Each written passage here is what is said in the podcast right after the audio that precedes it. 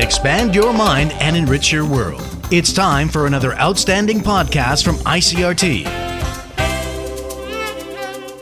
Good afternoon. I'm Nancy Sun with today's episode of Easy News. The TAIEX opened up 131 points this morning from yesterday's close at 17,177 on turnover of 9.8 billion NT. The market moved sharply higher on Wednesday to close above the 17,000 point mark for the first time since August 12th, on the back of gains on Wall Street overnight. The bellwether electronics sector and shipping stocks led the upturn. The cabinet is set to formally announce the government's new stimulus voucher program later today. Samples of the so called quintuple stimulus vouchers are also set to be revealed.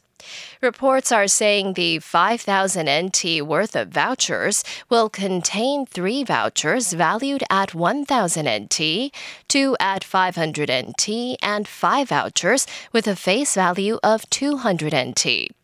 The quintuple stimulus voucher program is expected to be rolled out in early October.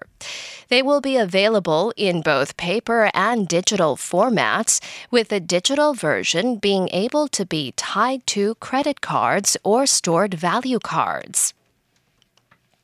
President Tsai Ing-wen is wishing members of Taiwan's Paralympic team good luck in Tokyo. Writing on her Facebook page, Tsai said she tuned in to the broadcast of the opening ceremony to watch Taiwan's athletes take their place on the world stage. The Paralympics Games opening ceremony in Tokyo was highlighted by the traditional entry of each delegation into the Olympic Stadium, known as the Parade of Nations.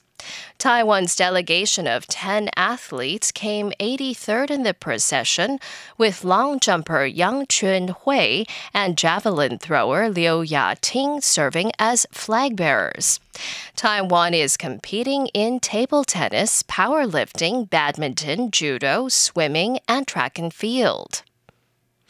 In international news, the international scientists dispatched to China by the World Health Organization to look for the origins of the coronavirus say the search has stalled and warned that the window for getting to the bottom of the mystery is closing fast.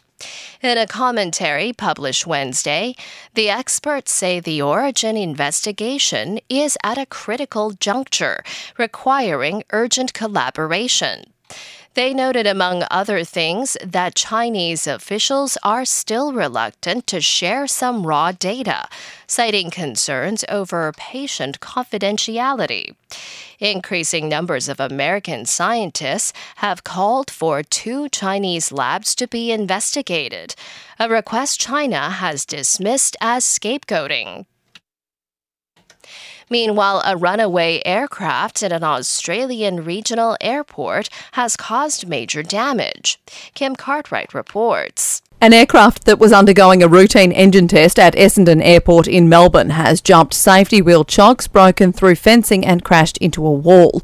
Several other aircraft were damaged when the small aeroplane ran into them, including a turboprop and television station Channel 9's helicopter. The pilot and engineer were both on board at the time, neither suffering severe injuries. However, both have been taken to hospital for a precautionary medical assessment. It comes one month before an inquest is due to begin into a 2017 incident when a flight had taken off from Essendon Airport crashed into a nearby shopping centre and burst into flames, killing five people. The position of the rudder trim before takeoff will be examined in that inquest. I'm Kim Cartwright and activists and environmentalists in Nicaragua charge that settlers have again attacked indigenous communities in the Bosawas Nature Reserve on the Caribbean coast. They say a dozen members of the Miskito and Mayangna people were killed. The reserve has been hit by illegal mining and logging despite its status as a protected area, and activists have reported several attacks on indigenous people. Nicaragua's government has not confirmed the killings, and activists say authorities had not yet been to the remote community where they occurred. They say many of the settlers moving onto the lands are former soldiers linked to timber and illegal logging interests. And that was the ICRT news. Check in again tomorrow for our simplified version of the news, uploaded every day in the afternoon. Enjoy the rest of your day. I'm Nancy Sun. Hey there. I hope you've enjoyed today's episode.